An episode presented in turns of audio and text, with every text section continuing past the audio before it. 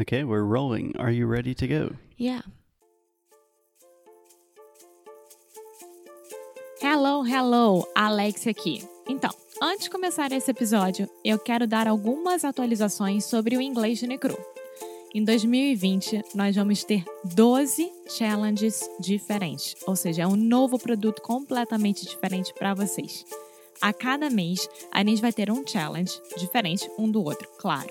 Então, por exemplo, nós teremos challenges sobre como melhorar o seu vocabulário, como fazer good first impressions, como ter o inglês melhor e mais natural possível durante conversas com nativos de inglês. Eu tô muito animada e quero muito, muito, muito que você participe. Então, se você gosta de nós, se você gosta do nosso trabalho, se você gosta aqui do Inglês no Micro Rádio e quer ficar de uma vez por todas sério com seu inglês, começando agora em 2020, vá lá no nosso site inglêsdenecru.com. Now, on with the show!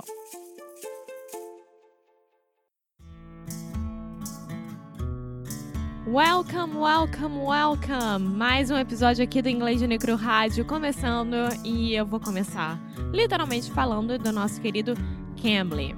Cambly é uma plataforma de inglês online que você pode achar professores da língua nativa do inglês 24 horas por dia. E você que é básico avançado ou intermediário pode fazer o Cambly. É só ir lá no cambly.com ou no aplicativo do Cambly e colocar o nosso cupom Inglês no e Cru Podcast e começar ainda hoje uma aula de graça com Cambly e testar essa plataforma. Você que ainda tem dúvidas sobre que fazer no Cambly ou coisa parecida, é muito fácil. Você vai lá, se inscreve, vai ter um professor online, coloca nosso cupom e começa ainda hoje uma aula. Então é isso, gente. Aproveitem, né? Inscrevam-se ainda hoje e depois conta pra gente como é que foi, tá bom?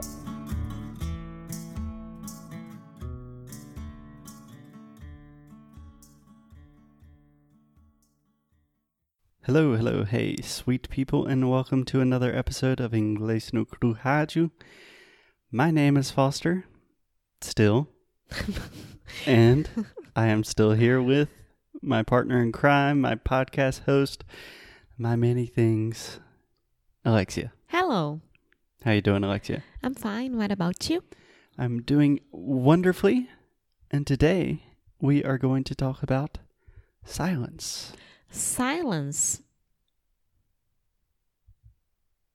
What? Silence. Ah, are you doing this on purpose? It's a silent. It's a silent podcast. It's an audio experiment. No, so we are going to talk about silent. That re- was horrible. One day, people will enjoy my jokes. Okay, so what I wanted to talk about, Alexia, are silent letters in English.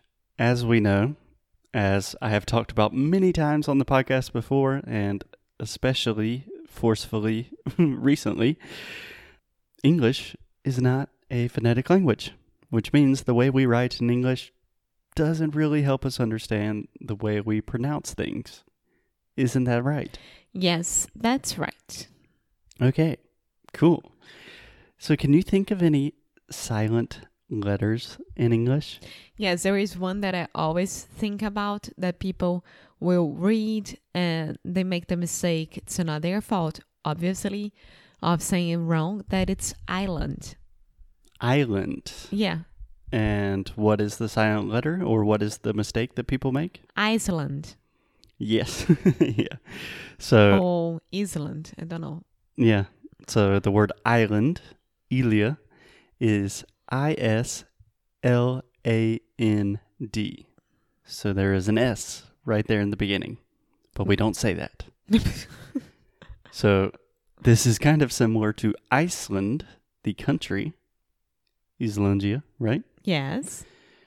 But with Iceland, we do pronounce the s sound. But it's not an S, it's a C. Yes, correct. So we say island. Very similar to that, we also have the word isle, which is I S L E. Which, for those who are which, Which. for those who are travelers, they know already that the aisle and the window that you can choose their seats. No, this is actually different. No, it's not. This is different. so we have the word isle, which is like a fancy version of island, like uh, the British Isles. It's not very common, but we do say this. And then we have the word isle with the exact same pronunciation. So these are homophones, which we talked about in episode, I want to say episode 141. Homophones explained. I could be wrong. We will put it in the show notes. But we also have the word isle, which is A I S L E, which is what you're talking about. That's what, what, what I was talking about. Yeah. Yeah. So why did you say that it's a different one when I said the aisle, corredor, and window? Because we have the word aisle with an A in the beginning. And that could be corredor. That could be a grocery aisle, like the aisles in a grocery store, right? The different Uh-huh. sections. But we also have the word aisle with no A in the beginning. And that just means an island. It's a fancy way to say island. Okay.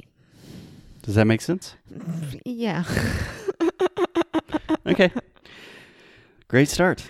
So that's probably one of the most classic examples, but there are many other examples of words where we have a silent S. Do you want me to give you a few examples? Um, I know that English use French words for a lot of things as well.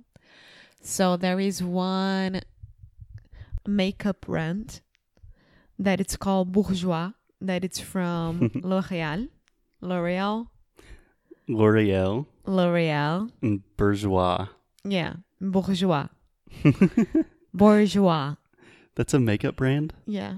Really? It's um I don't know if I think it's a it's here it's still here but it it was a big thing in back when I was like 14 15 years old because it was like the teen makeup and with good prices and it was from L'Oreal. Okay. Do you know what bourgeois means in the way we use it in English? No. Uh, bourgeois essentially means like middle class, like the working class. So you can see why the makeup brand is called Bourjois as well. Uh, yeah, I guess makeup for the normal girl. Yeah. All right. Another word that perhaps comes from French, I'm not sure, but I'm hearing this word a lot, especially on like news and politics, is the word apropos. Have you heard this before? No. So if something is apropos, and we write this with an S, so A P R O P O S, if something is apropos, it means it is very relevant, very appropriate to the conversation.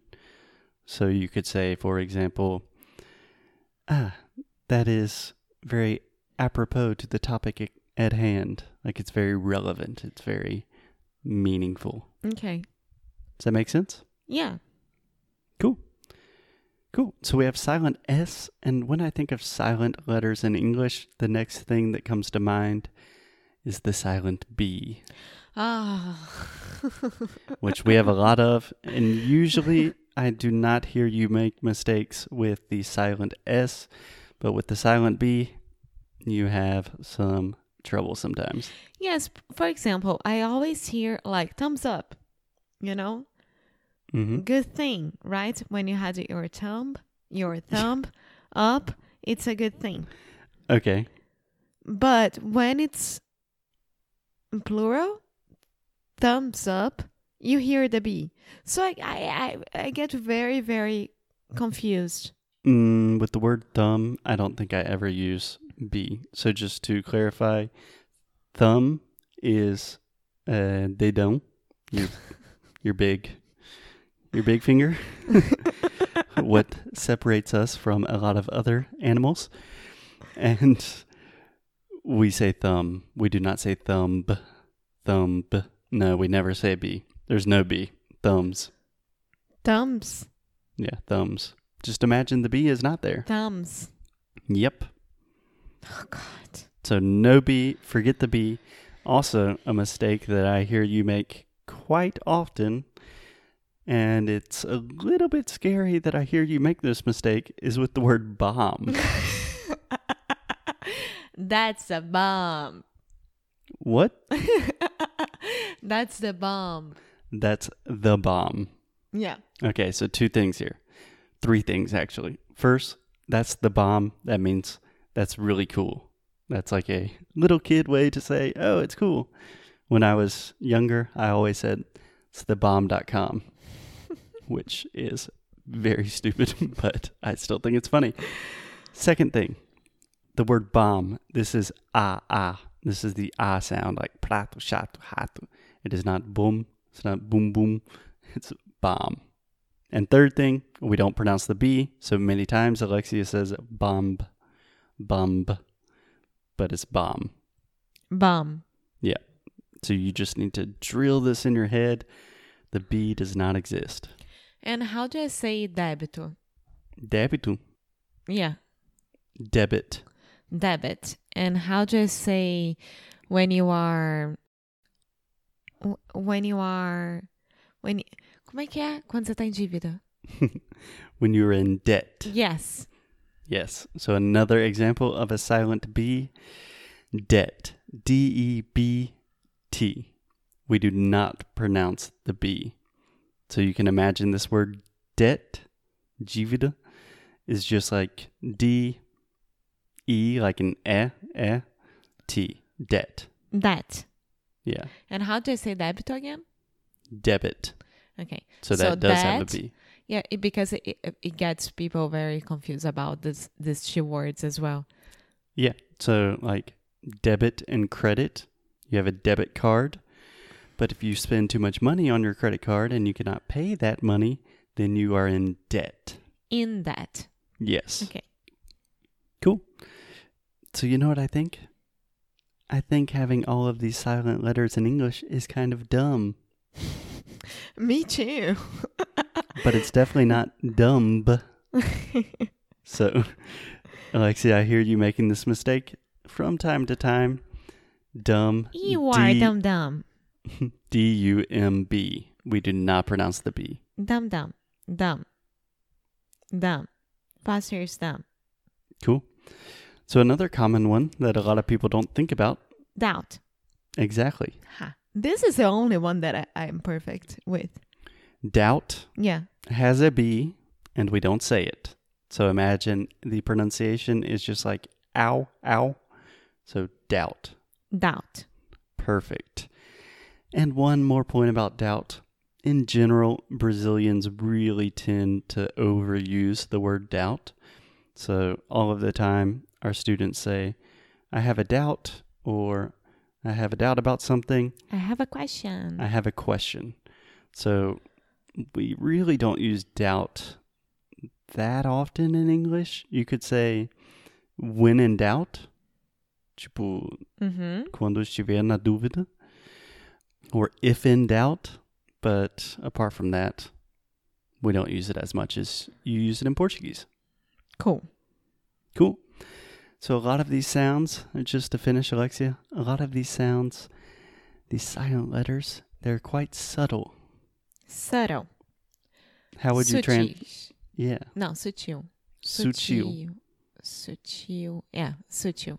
sutil, Sutil. subtle. Subtle. We write subtle with a B, S U B T L E. That looks like subtile, Subtile.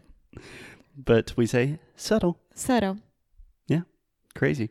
I think for me, I have more problems with the B at the end of the words than the B in the middle of the words.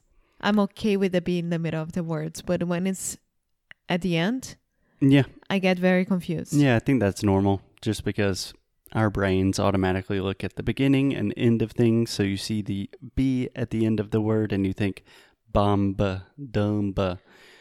But to be honest, there are not that many silent B's.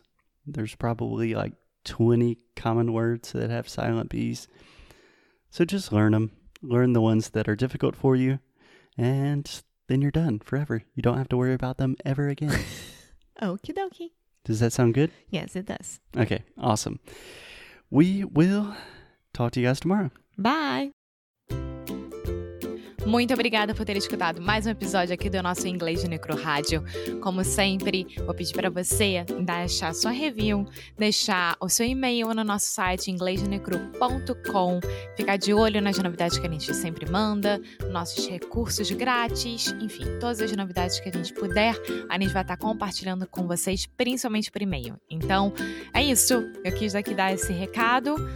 Como sempre, obrigada pelo suporte e a gente se vê no próximo episódio, tá bom? Bye!